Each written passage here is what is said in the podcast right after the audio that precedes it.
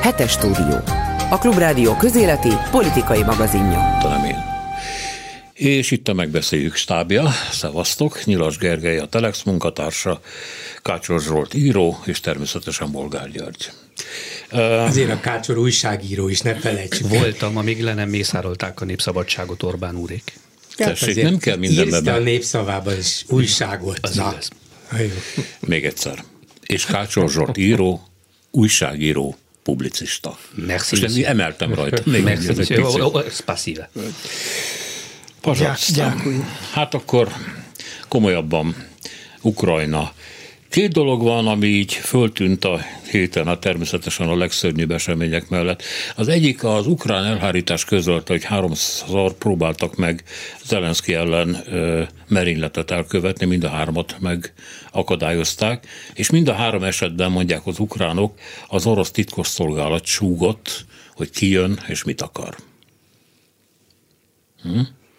Mármint, hogy súgott az ukránoknak, igen. Állítólag ilyen információ volt, de hát azt hiszem egyikünk se tudja ezt sem megerősíteni, sem cáfolni. Én ez, ezt a mondatot egyébként azzal kapcsolatban is megtaláltam, hogy ugye ez a csecsen egység is elindult, nyilván a három merénylő csapat közül az egyik volt, és ott külön is leírták ezt, hogy az FSB vezetősége figyelmeztette az ukránokat arra, amit egyébként az orosz vezetőség tervezett, és kérte meg a csecsen főnököt, hogy küldje el ezeket gyilkolni. De egyáltalán nem vagyok benne biztos, hogy nem ukrán oligarchák állnak a merénylet hátterében, mert hogyha megnézzük azt, hogy mi az érdeke azoknak az ukrán oligarcha csoportoknak, amelyeket Zelenszky sikeresen maga ellen fordított az elmúlt egy évben, akkor ők arra igazán számíthatnak, hogyha Zelenszky megbukik, akkor ők kerülnek hatalomra, és például eltörlik az oligar ellenes törvényt, amit Zelenszky hozott. Uh, szóval... Uh, szerintem, szerintem ezt az egészet felülírja a háború, és, és ezek, a, ezek a gondolatok 2022. február 24-e előtt még relevánsak voltak, szerintem most már De nézd meg, hogy ez, a házi őrizetből hová ment Janukovics, mit csinál Medvecsuk, Ja, szóval azt orosz, gondolom, ja, ezekre a fajta azt gondolom, bocsánat, csak hogy a hallgató tudja követni, Janukovics volt az az ukrán elnök, aki 13-an visszautasította az uniós csatlakozási szerződés aláírását, akkor tört ki a narancsos forradalom. nem csak, akkor még nem lehetett. Társulás, igen. Ez az első Elűzték, elment Moszkvába, azóta ott lapult, és most megjelent Belarusban. Igen. Medvecsuk pedig az az ellenzéki vezető, aki most ugye megszökött házi őrizetből. Szóval azt gondolom, hogy lehetséges, hogy az oroszok szöktették meg, és tárgyalnak azokkal az ukrán oligarchákkal, akik adott esetben Ukrajna elfoglalása esetén Zelenszky utódját kijelölik. Na most így nagyon belecsaptunk a lecsóba, de ha, ha, már, ha, már, ha már itt vagyunk ennek a résznek a közepén, akkor szerintem ezt a hírt úgy is lehet értelmezni, hozzátéve, hogy valóban sem megerősíteni, sem cáfolni nem tudjuk, se azt, hogy valóban készült ilyen, se azt, hogy kaptak ilyen információt, igen, de ha, de ha ez így igaz, akkor azért ez azt is jelentheti és jelezheti, hogy korán sem annyira monolit a, az orosz hatalmi tömb, mint mi azt gondoljuk, és egyáltalán nem biztos, hogy a teljes orosz vezetés, annak minden, minden szárnya egyetértett azzal a támadással, ami február 21-én indult, azzal a háborúval, amit Oroszország elkezdett Ukrajna ellen. Ugye volt az az élőben közvetített nemzettanácsi ülés a hétfőn, február 20 negyedikén, amikor arról döntöttek, hogy elismerjék-e, vagy bocsánat, február 20-án, amikor arról döntöttek, hogy elismerjék-e a szakadár Luganskot és Donetsket. És akkor Putyin, ugye televe szokatlan élő egyenesben közvetítették ezt az ülést, és a kormány minden fontos képviselője és a hírszerzési kép, hírszerzés vezetői meg Medvegyev volt miniszterelnök, aki most nemzetbiztonsági tanács elnök helyettese, ott volt ezen az ülésen, Putyin kikérdezte őket, szó szerint, egyenként szólította őket a pulpitoshoz, és el kellett Házi mondani, feladat, mutassátok be, körülbelül, körülbelül így, így van, nagyon ilyen volt a hangulata, és ugye mindenkitől egyértelmű állásfoglalást várt arra vonatkozólag, hogy akkor támogatják-e Lugansk és Donetsk szakadár köztársaságok függetlenségének elismerését és ebbe azért csúszott Baki, mert a, a Mishustin, Mihály Mishustin miniszterelnök is olyan választ adott, amiben benne volt az, hogy hát amennyiben a tárgyalások nem vezetnek eredményre. Még Szergej Lavrov is egy ilyen választ adott, de a leglátványosabb az a Szergej Nariskinnek a válasza volt, ő a hírszerzésnek a főnöke, aki aki egészen szétesett, tényleg mint egy rossz tanuló, ezért is jó példa, mint most György mondott, az iskolai példa. A válaszában teljesen elveszett, hogy mit is kell neki támogatnia, mit is kell mondania. Putyin végül rápirított, hogy most akkor támogatja, vagy nem támogatja, mondja meg egyenesen. És akkor lányos zavarában, és a hírszerzés főnökéről van szó, nem most jött le a falvédőről Szergej Nariskin sem, azt mondta, hogy támogatom a, a Donetszki és Luganszki népköztárságok Oroszországhoz való csatlakozását. Mire Putyin mondja, hogy Erről még nem beszélünk, most csak a két köztársaság elismeréséről van szó. És akkor végül egy összeszedett mondatban csak el tudta mondani. Még csak az hogy támogatja. De azért szóval csak azt akarom mondani, hogy azért ebben benne volt egy, egy, egy ilyen repedés, volt egy iszonyú nagy nyomás.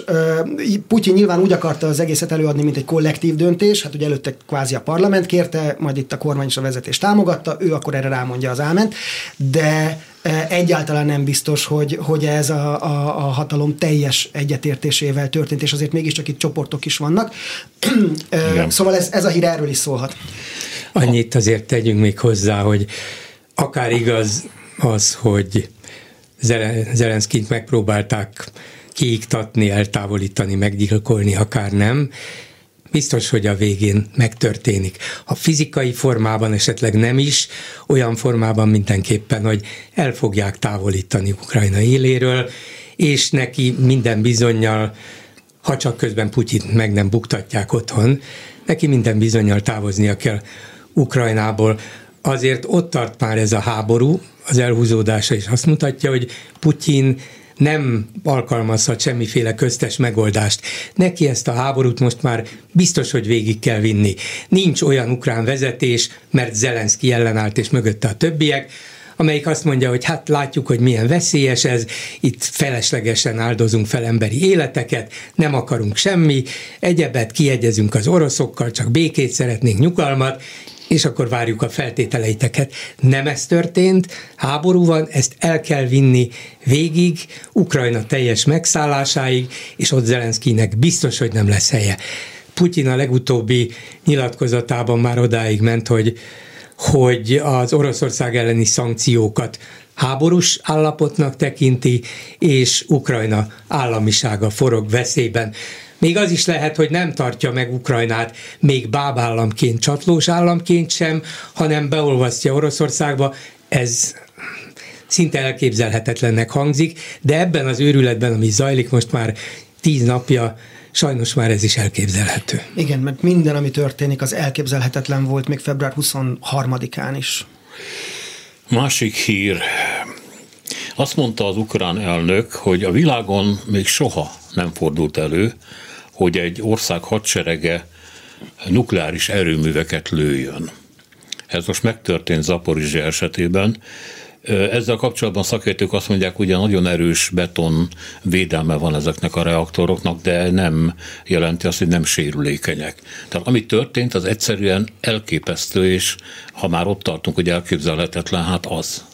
Én szerintem ez egy állami terrorakció, tehát a, a terrorista szervezeteknek szoktak olyan látványos akció lenni, amelyekre mindenki fölkapja a fejét, ezt én annak tartom orosz állami terrorakciónak.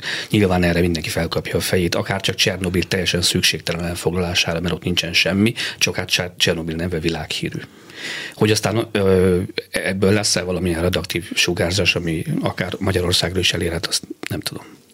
Ugye itt az a cél nyilván, mert most már mivel ahogy uh, Bolgár György mondta, nem, nem sikerült gyorsan megszerezni uh, a hatalmat Ukrajnában, uh, orosz uh, nem tudom, kollaboráns kormányt nem sikerült létrehozni, nem menekült el a, el a vezetés.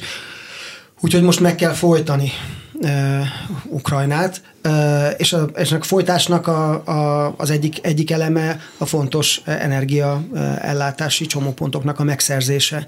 Uh, lehet, hogy azért kell megszerezni, hogy ezeket egy időre kikapcsolhassák, mert nem tudom, hogy nem annyira egyszerű egy erőművet leállítani, de, de ez, is, ez, is benne, ez is benne lehet ebben, pontosan azért, hogy, hogy minél minél inkább kezében legyen minden olyan stratégiai pont, amelynek a, a, az uralásával el tudja lehetetleníteni a többi részt. Ugye én most nemrég jöttem vissza Kievből, ott még az utolsó pont pillanatig működtek a, működött az infrastruktúra, az áramellátás, a víz, villany, minden volt, Ezután ez kérdés lesz, hogyha, hogyha ezek már orosz kézben vannak, és az a, az a cél, hogy, a, hogy minél többen elmenjenek, és akkor mondjuk ott egy felpezselhető föld marad, vagy minél inkább rákényszerítse az egyre nehezebben, nehezebb helyzetben lévő lakosságot arra, hogy kikényszerítsen belülről valamilyen változást, vagy valami hát kompromisszum szót, hát kapitulációt kikényszerítsen az ukrán kormánytól maga a, az ott kvázi túlszulejtett lakosság.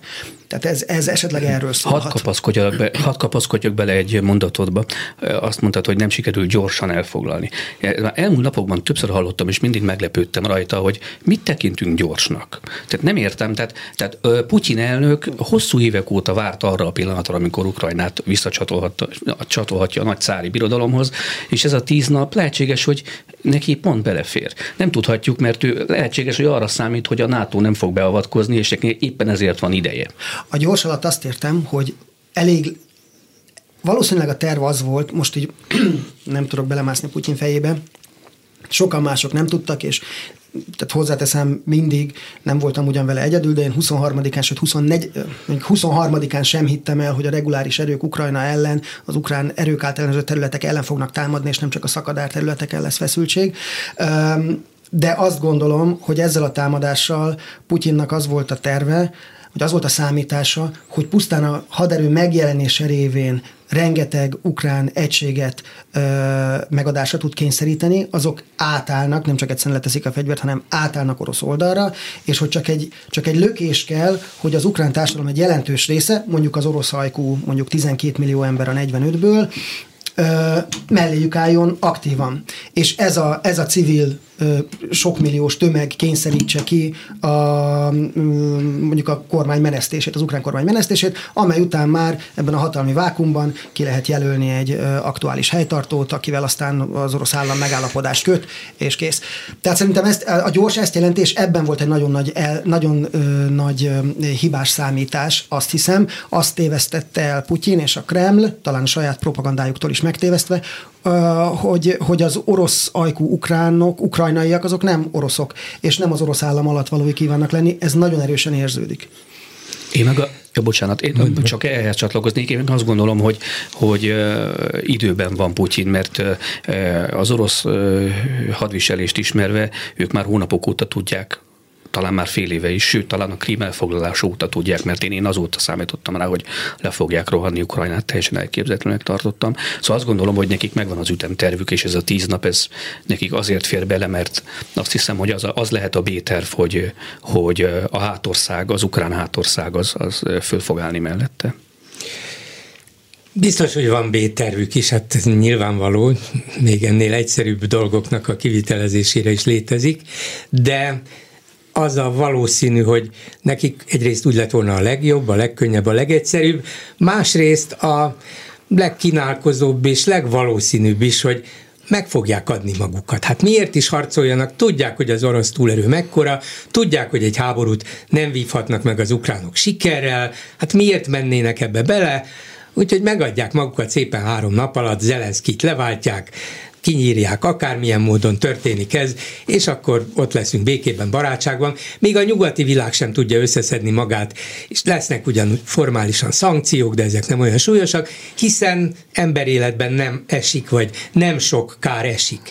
Azóta azonban nem ez történik, hanem ezrek haltak meg, békés városok polgárai gyilkolják meg, bombázzák azokat a városokat, amelyek hát nem, nem a katonai ellenállás központjai, ott emberek élnek és, és menekülnek hány millió ember, már egy és egy negyed millió menekült el Ukrajnából. Hát ilyen, a, ilyenre azért még akkor is, hogyha a B-tervben benne van, nem számoltak, vagy nem számítottak, és arra gondoltak, hogy hát sokkal egyszerűbben meg lehet. Hát végül is ők testvéreink. Hát ők együtt éreznek velünk. Hát lehet, hogy ezek a náci, nacionalista ukrán vezetők ellenünk fordították őket, de amikor itt vagyunk, keblükre, keblünkre ölelnénk őket, hát akkor ők is jönni fognak. Biztos, hogy ez volt az alapszámítás, és ehelyett ott, oda jutottak, hogy elkezdték lőni még az atomerőművet is. Ami, és akkor ez csak egy leágazás, biztos áttérünk majd erre is, de azért hát már szerintem a koporsó megvan Paks, Paks 2-nek, ez nyilvánvaló, de még egy szög Paks 2 koporsójába. Ezt az atomerőművet az oroszok nem építhetik föl, ezek után különösen nem. A korábbi, korábbi kormánybiztos nyilatkozta azt, hogy egyébként Fideszes kormánybiztos természetesen, hogy mit képzel az az ország, hogy hogyan építhet, csak hogy ez reagálja arra, amit mondasz, atomerőműveket bármely más ország területén ezek után, amely országnak a hadserege így viselkedik ilyen barbár módon. Tehát ez elképzelhetetlen. Elég rettenetes kimond. Ja, csak igen, ezek Aszúdi Attila szava így van, és hát ő sokáig a Fidesz képviselve felügyelte a, a, a, a Paks 2 létrehozását. Igen, igen, és ő mondta most ezt. És rettenetes kimondani ezt, de a Paks 2-t egy háború árán megúszni, ezt azért nem gondolta volna sem. Nem, nem, nem. Természetesen. Menjünk Bocsánat, tovább annyit, a másik. Egy, egy másik, csak a, a, arra, mondat. A, ami, ami, ami arra, utána szerintem, hogy Bolgár György mondta, hogy valóban a békés, gyors megszerz, meghódítás volt a cél. Hát ez megtörtént 2014-ben lényegében egy puskatövés nélkül a Krím logikus, hogy azt gondolta az orosz állam, hogy ugyanezt meg fogja tudni ismételni nagyobb területeken is. Nem tudom, arról lehet vitatkozni egyébként, hogy mi gyors, mi nem gyors. Az egyik ilyen orosz tanácsadó cég, amelyik Putyinnak is adott tanácsot, tehát most már nem, mert ellenzik a háborút. Azt mondták, hogy egy hét, amire Putyin számolhat, de két hét sem sok, tehát gyakorlatilag belefér, három hét után van baj. Ezt mondták. De baj az már mindenképpen van. A, de, a baj helyrehozhatatlan. Szóval igen, de... az, hogy most még tízezer vagy ötvenezer ember fog meghalni, önmagában tragédia természetesen. De az biztos, hogy Oroszország ezt a háborút megnyeri, mert nem lehet, hogy ne nyeri meg. A baj azonban az, hogy elindította ezt a háborút ilyen kiméletlenül, agresszívan, embertelenül, és ezzel kiiratkozott a civilizált világból a következő húsz évre. Eddig sem volt benne egyébként, tehát amit Putin Szerettük volna, az hogy benne, évben. Igen, szerettük volna, hogy benne legyen, a nyugat is szerette volna, Krím után már igen, gyakorlatilag az egy fordulópont. Szóval csak a gyorsasághoz még egy mondat, ugye a percepció egy döntő, mert a világ úgy fogta föl ezt a kilenc napot, mint egy olyan hősies ellenállását egy népnek, akitől ezt nem, nem igen várták. Valami olyan mérhetetlen, áldozatos hazaszeretet, és ügyszeretet, és ellenálló képesség, ami, amit így napról napra lehetett, vagy percről percre, és lehet, hogy neked ez a kilenc nap, ez így nem sok, vagy lehet, hogy Putyinnak belefér. De a világ ezt úgy élte meg, hogy kiemelkedett egy hős nemzet. És és a, a, talán az ukránok is így vannak saját magukkal. Igen, Abszolút. csak a birodalmi időszámítás az más, tehát egy birodalomnak tíz nap De nem az... ez az egyetlen időszámítás a világon. Világos, világos, csak a Putyin, Putyin erre, a, erre a háborúra készül tíz éve. Neki ez... Neki ez... Igen, még tényleg egy nemzet születik az orrunk előtt, szemünk előtt, és, igen, és, igen. és, és a kelet-ukrajna, nyugat-ukrajna, hát én nagyon sokáig jártam oda, még a 2000 után is, hogy 30 éve létezik Ukrajna, és rengeteg választás arról szólt, hogy a saját hátországában ki, ki gyer jobban a nyugat orientációjú Nyugat-Ukrajnában lesz-e több szavazat, vagy a keleti orientáció, orosz orientáció Kelet-Ukrajnában, és mindig volt egy a Nyeper mentén egy jó kettéosztás, és akkor kiállt meg nagyjából középen. Ez teljesen megszűnt. Egy harkivi orosz anyanyelvű ukrán, ukrajnai állampolgár sokkal közelebbnek érzi ma magához az ukrán anyanyelvű lvivi nyugat-ukrajnai állampolgárt, mint a 30 kilométerrel arrébb lévő, az orosz oldalon lévő belgorodi Pláne, hogy Harkovban egyébként több, több orosz nemzetiségű él, mint ukrán, és ők is közelebb vannak Abszolút. az ukránokhoz, mint az oroszország Van, aki 14-ben jött rá, beszéltem ilyenekkel, akik, akik most ott állnak fegyverrel az orosz, orosz hadsereg ellen küzdve, vagy legalábbis akkor még, amikor mi február elején voltunk csak Harkivban, akkor tehát önkéntesként jelentkezett, 58 éves, és mondta, hogy hát ő 14-ig igazából oroszul beszélt, azóta igyekszik ukránul tanulni, rájött, hogy hát neki a nagyanyja ukrán volt, a család többi része nem, de fontossá vált, és milliók vannak így ma Igen. Ukrajnában. Én sajnos nagyon pessimista vagyok, azért hozzátenném, hogy most én értem az örömöt, csak gondoljunk arra, hogy 56-ban itt volt egy forradalom, amikor egy nemzet született a világ szeme láttára,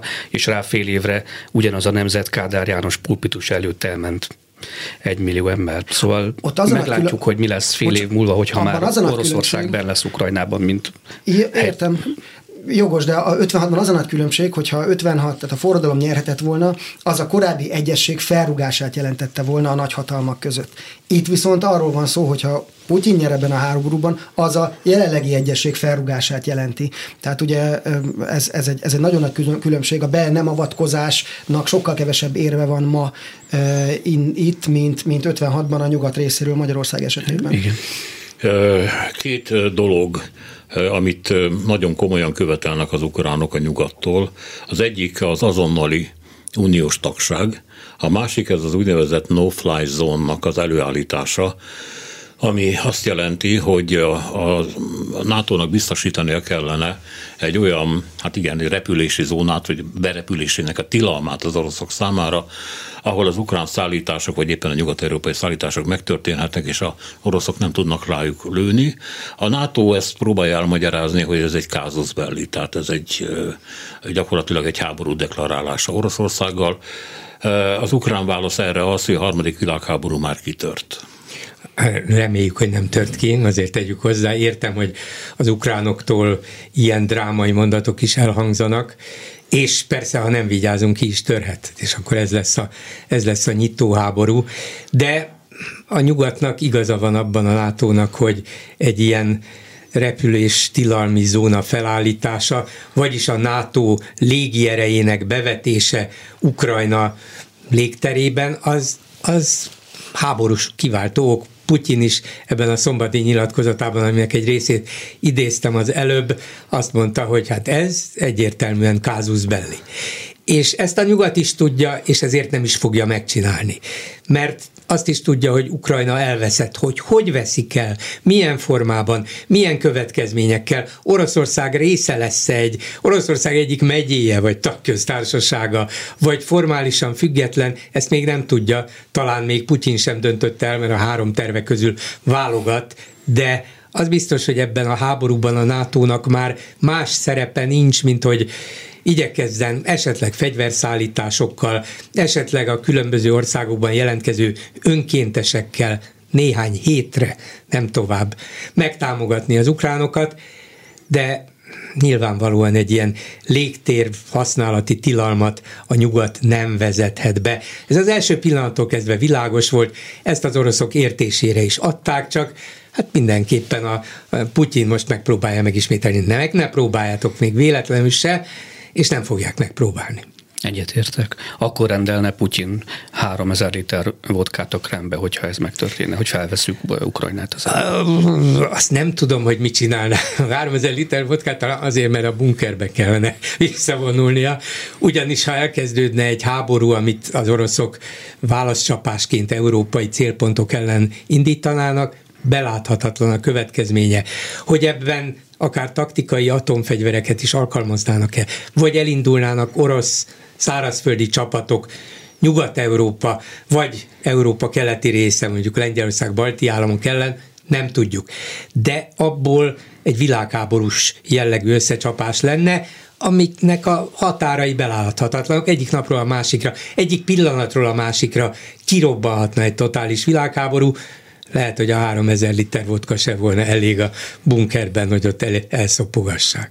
Nagyon kíváncsi volnék arra egyébként, hogy Washingtonban ö, milyen felmérések állnak rendelkezésre, milyen háttérfelmérések azzal kapcsolatban, hogy az ukrán lakosság körében milyen lenne a támogatottsága egy ilyen esetleges lépésnek. Gondoljunk csak arra, hogy milyen, minden esetőségre felkészülnek. Még ö, ugye emlékezzünk rá, hogy amikor a, a krímet elfoglalta Putyin, akkor olyan felmérések készültek az amerikai kormány megrendelésére, amelyek azt célozták, hogy Székelyföld vajon a Krím mintájára megpróbálna-e autonóm törekvéseket igazán érvényesíteni. És hogy azt gondolom, hogy ha az amerikai adminisztráció a Krím elcsatolása kapcsán képes volt arra, hogy egy, egy, egy számukra jelentéktelen régió, ugye Székelyföld esetében az autonómiát megvizsgálják, és hát a válasz az, hogy nem egyébként, tehát mindannyian tudjuk, akkor nagyon kíváncsi volnék arra, hogy most milyen háttérelemzéseik vannak arról, hogy az ukrán lakosság körében mi élvez nagyobb támogatottságot.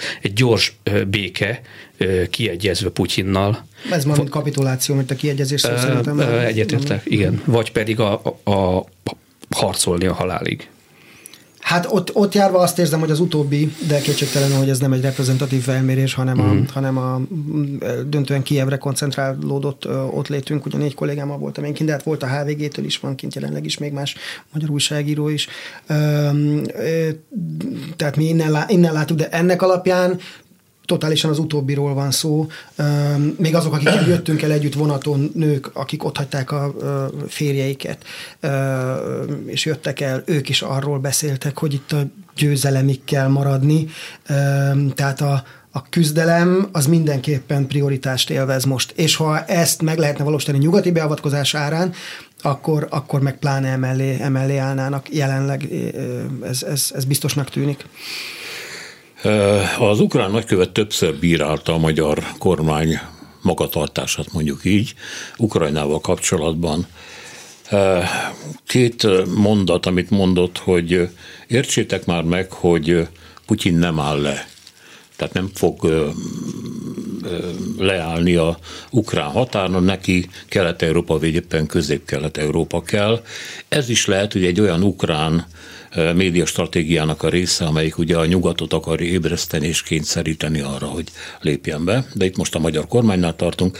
És a másik mondata az volt, hogy stratégiai nyugalmatok majd a sírban lesz. Ugye válaszol arra, hogy Orbán azt mondta, hogy most stratégiai nyugalomra van szükség, és gyakorlatilag most már egyre inkább megint azt mondja, hogy középen állunk, ami azt jelenti, hogy egyenlőség el van téve az agresszor meg az áldozata közé. Között. egyetértek a nagykövet asszonynal? stratégiai nyugalmat emlegett egy olyan ember, aki 12 éve háborút hív a saját, vív a saját ö, ö, országa ellen, a saját ö, nemzete ellen. Egészen nem tudom hova tenni ezt a mondatot. De bocsánat, elragad az Hát a többi disznósága közé tegyük nyugodtan ezt a mondatot, de az ukrán nagykövet asszony úgy beszélt, hogy ebben a helyzetben a, a legjobb, legelokvensebb ukrán szónokok, politikai szónokok beszélhetnek. Talán még Zelenszky is tanulhat tőle, annyira plastikus és annyira egyértelmű volt, és persze érthető, hogy olyan túlzásokba esik, hogy meg kell védenetek bennünket, mert magatokat véditek, de ez persze ott annál a pontnál, hogy a NATO mégsem avatkozhat be közvetlenül Ukrajnában, nem igaz.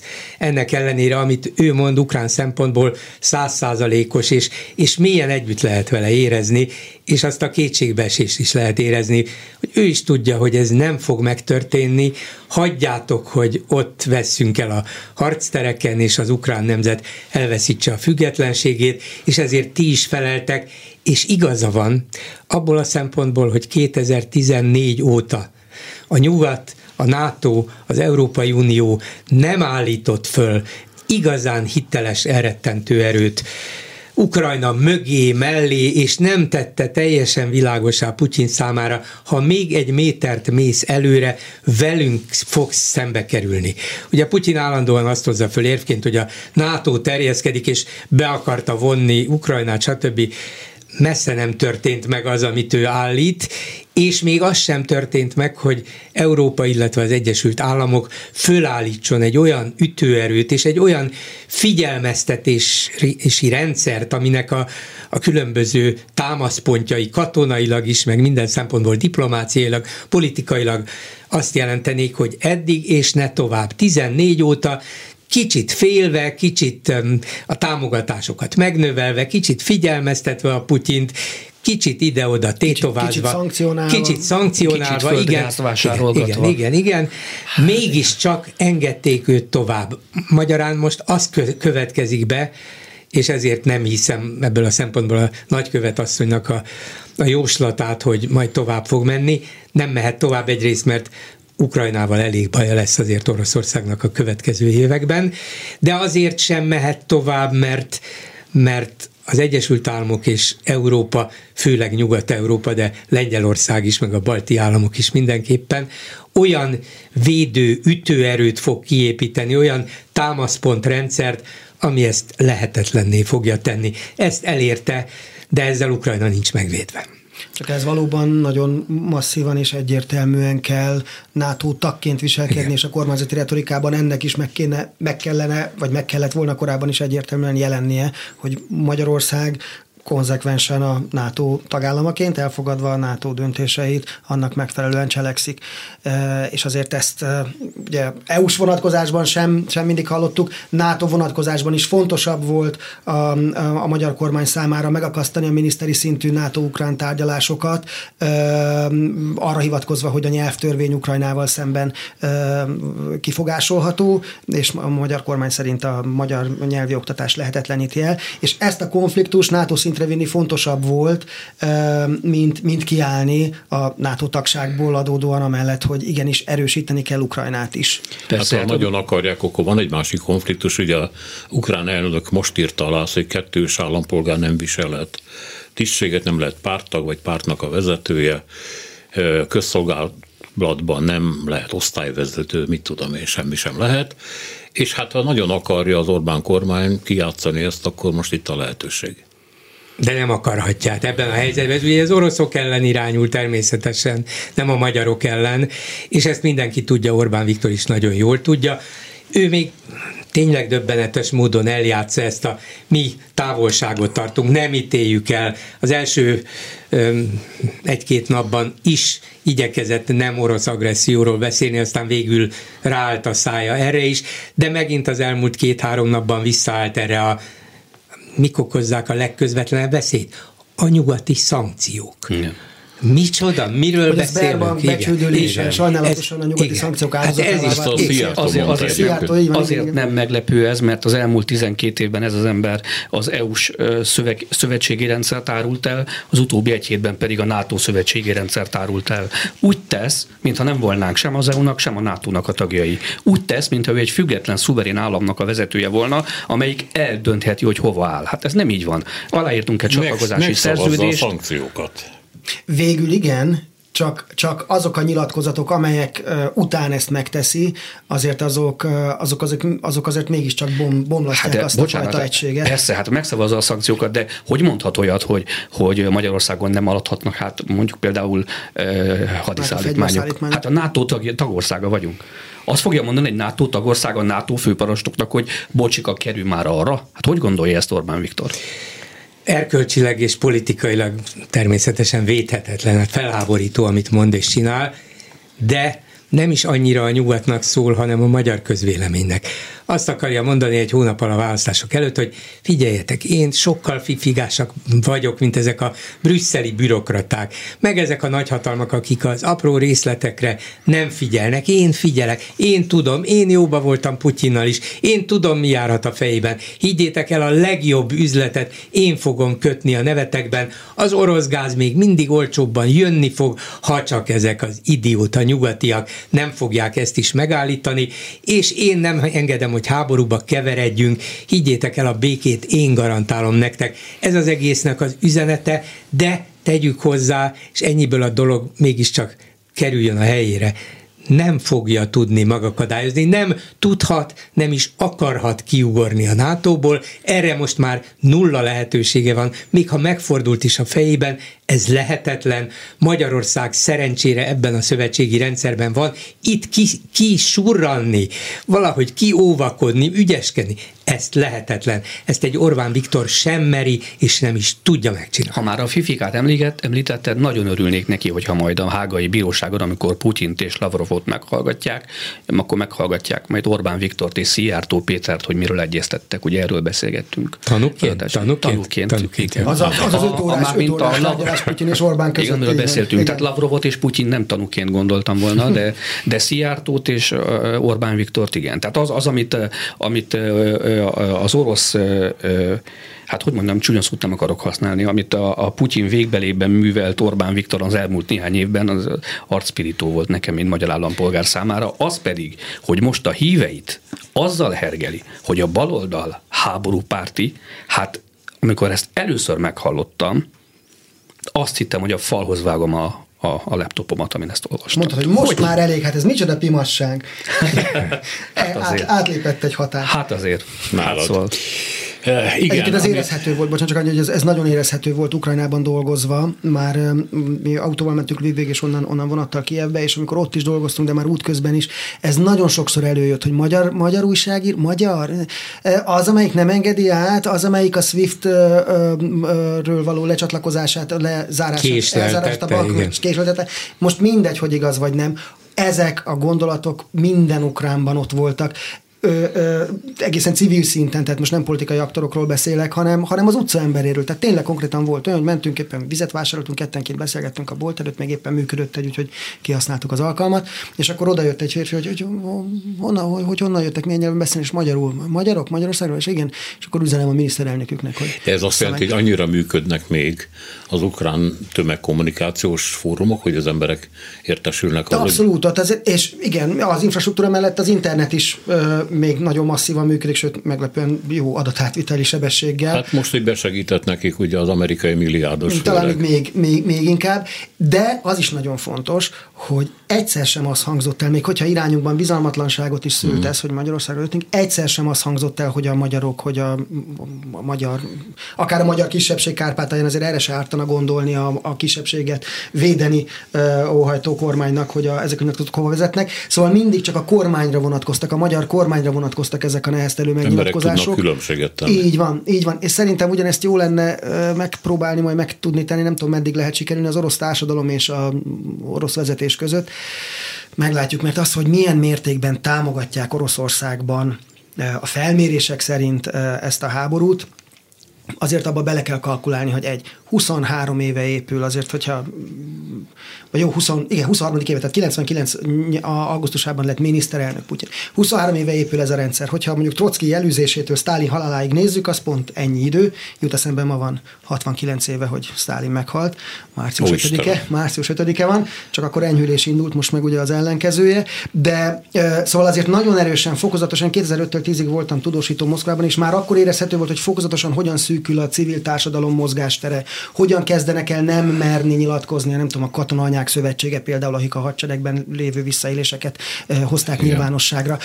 És ezek az emberek, ezek a szervezetek nem működnek, ezek az emberek nem mernek nyilatkozni. Most éppen a Duma által elfogadott törvény alapján bűncselekmény is kritizálni a háborút, sőt háborúnak nevezni.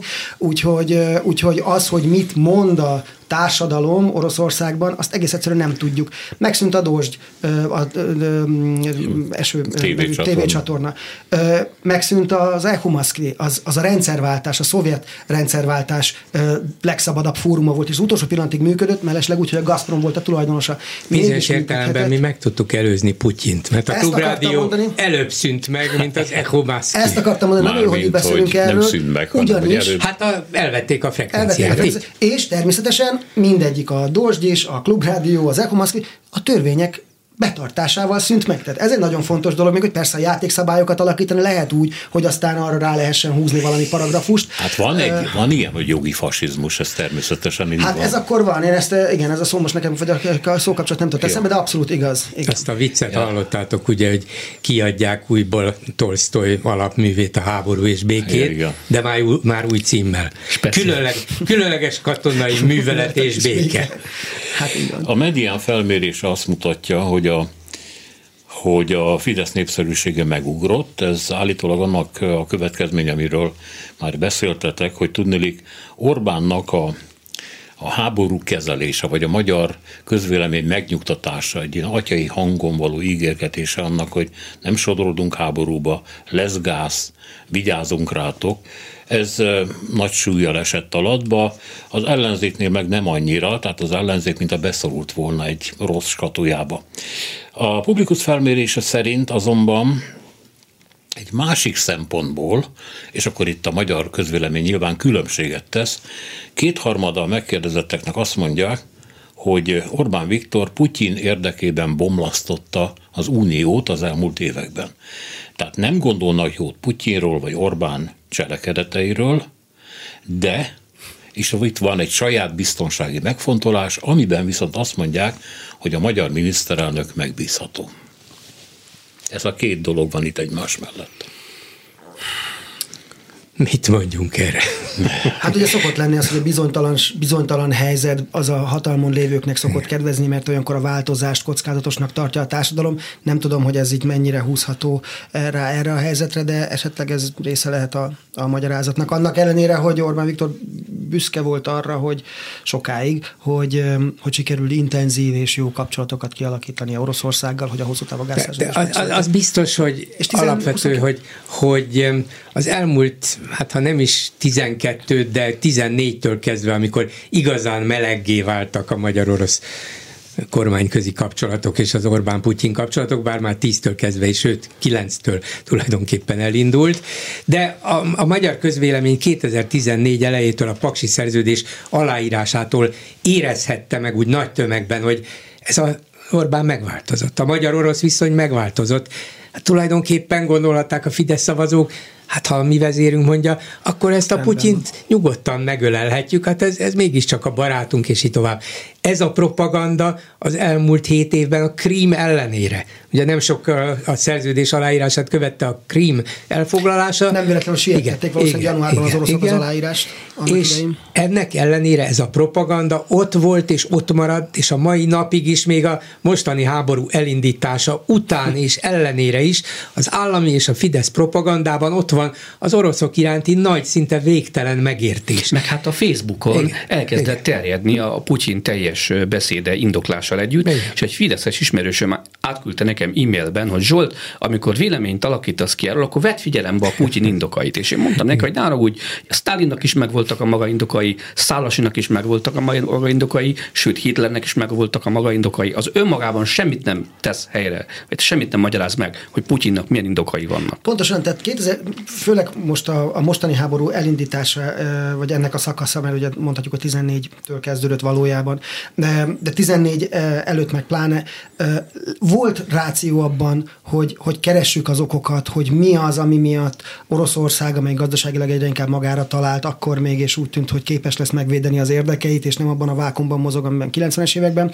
hogy mik azok a szempontok, amelyeket érdemes figyelembe venni, amikor Oroszország a saját stratégiai érdekeiről beszél. Ennek volt értelme 14-ig. Még azt mondom, hogy talán még valameddig utána is, de ennek a háborúnak az elindítása óta egyszerűen nincs, nincs arányban, nem igazolja, nem, nem lehet keresni erre, magyará, erre magyarázatokat, hogy a, hogy a hagyományos erőkről szóló szerződést 99-ben nem módosították Oroszország érdekének megfelelően, bár lehetett volna, hogy, a, hogy az INF szerződés a közép- és kis hatótávolságú rakétákról, ahogy abból az Egyesült Államok kilépett, hogy a szabad égbolt ö, ö, ö, egyezményből az, először az Egyesült Államok, aztán Oroszország kilépett, hogy ez arról szólt, hogy fegyver nélkül meg lehet figyelni a másiknak a, a, a légterét ezek, ezek, ezek mind olyan dolgok, amikről lehet vitatkozni, meg lehet egyrészt másrészt ezni, de mindez ezt a háborút, ami van, nem igazolja. És amikor a háborút próbáljuk ezekkel az érvekkel igazolni, vagy akár szólni, hogy de hát 2007-ben Putyin figyelmeztetett egy egyébként nem is annyira hidegháborús, mint inkább viszonylag józan beszédben, az egészen addig igaz, amíg ehhez a háborúhoz nem érünk. És ez, ez, ez, ez egyszerűen nem, nem áll a kettő arányban és egymással. Ne felejtsük el, hogy hogyan fogja ezt igazolni Putyin, mert arra vannak már most jelek, hogy hogyan fogja eladni a saját hazájában ezt.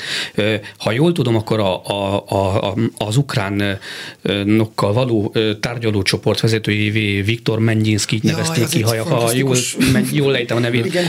Mennyinszki, volt, igen. vagy nyolc évig, igen. Ő a nagy orosz birodalmi eszme egyik megszállottja.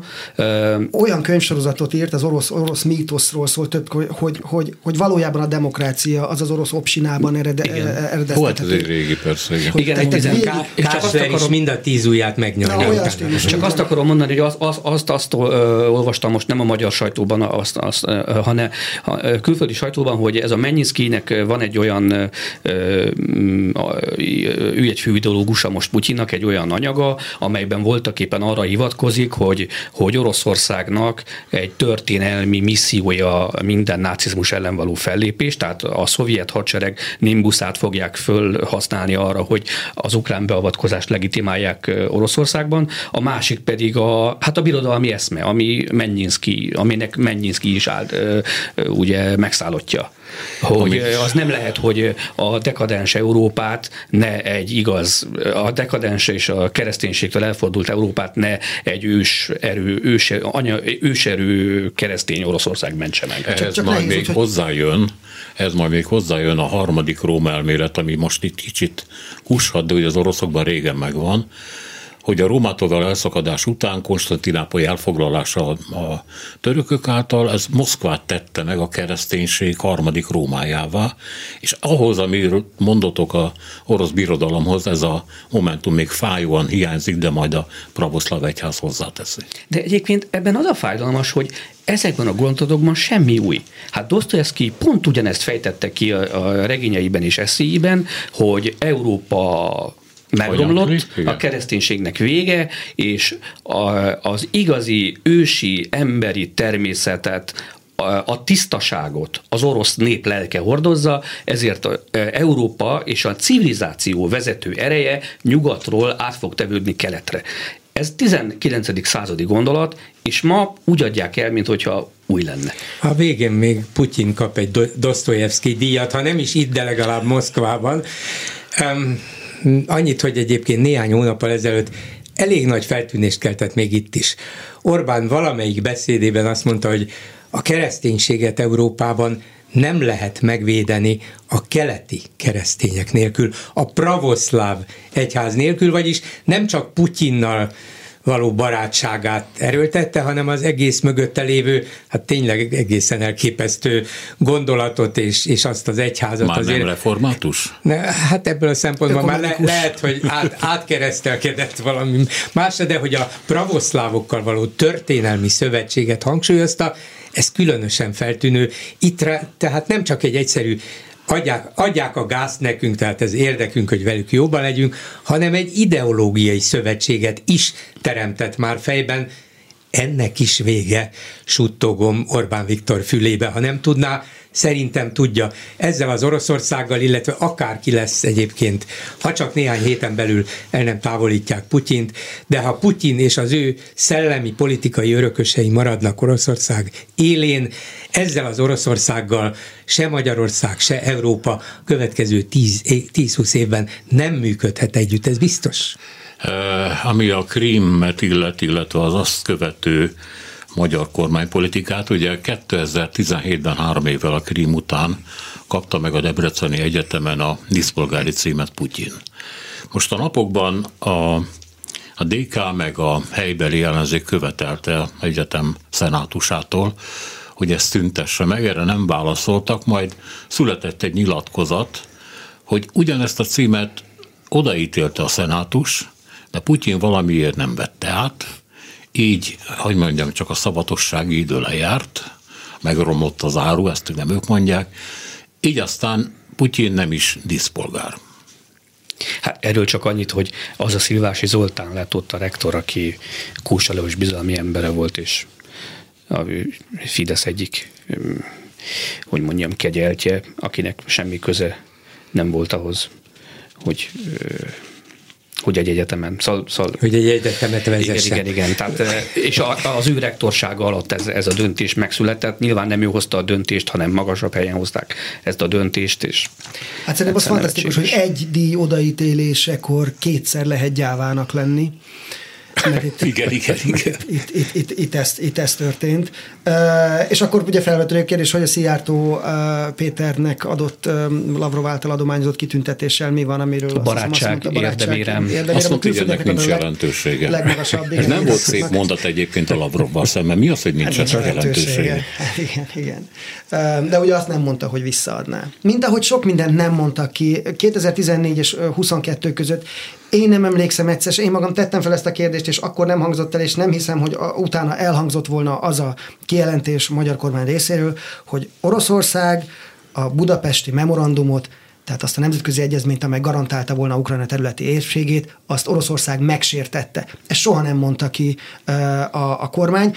Volt egy krími fórum, amin a Ádár János vett részt 21 igen, igen. vége felé. Feltűnő volt Áder ott először hangzott el az, hogy vannak ezek a birodalmi törekvések, amelyeket elutasítunk, és ez orosz, konkrétan Oroszországra vonatkozott, hogy olyan lépéseket tett Oroszország, amelyek elfogadhatatlanok.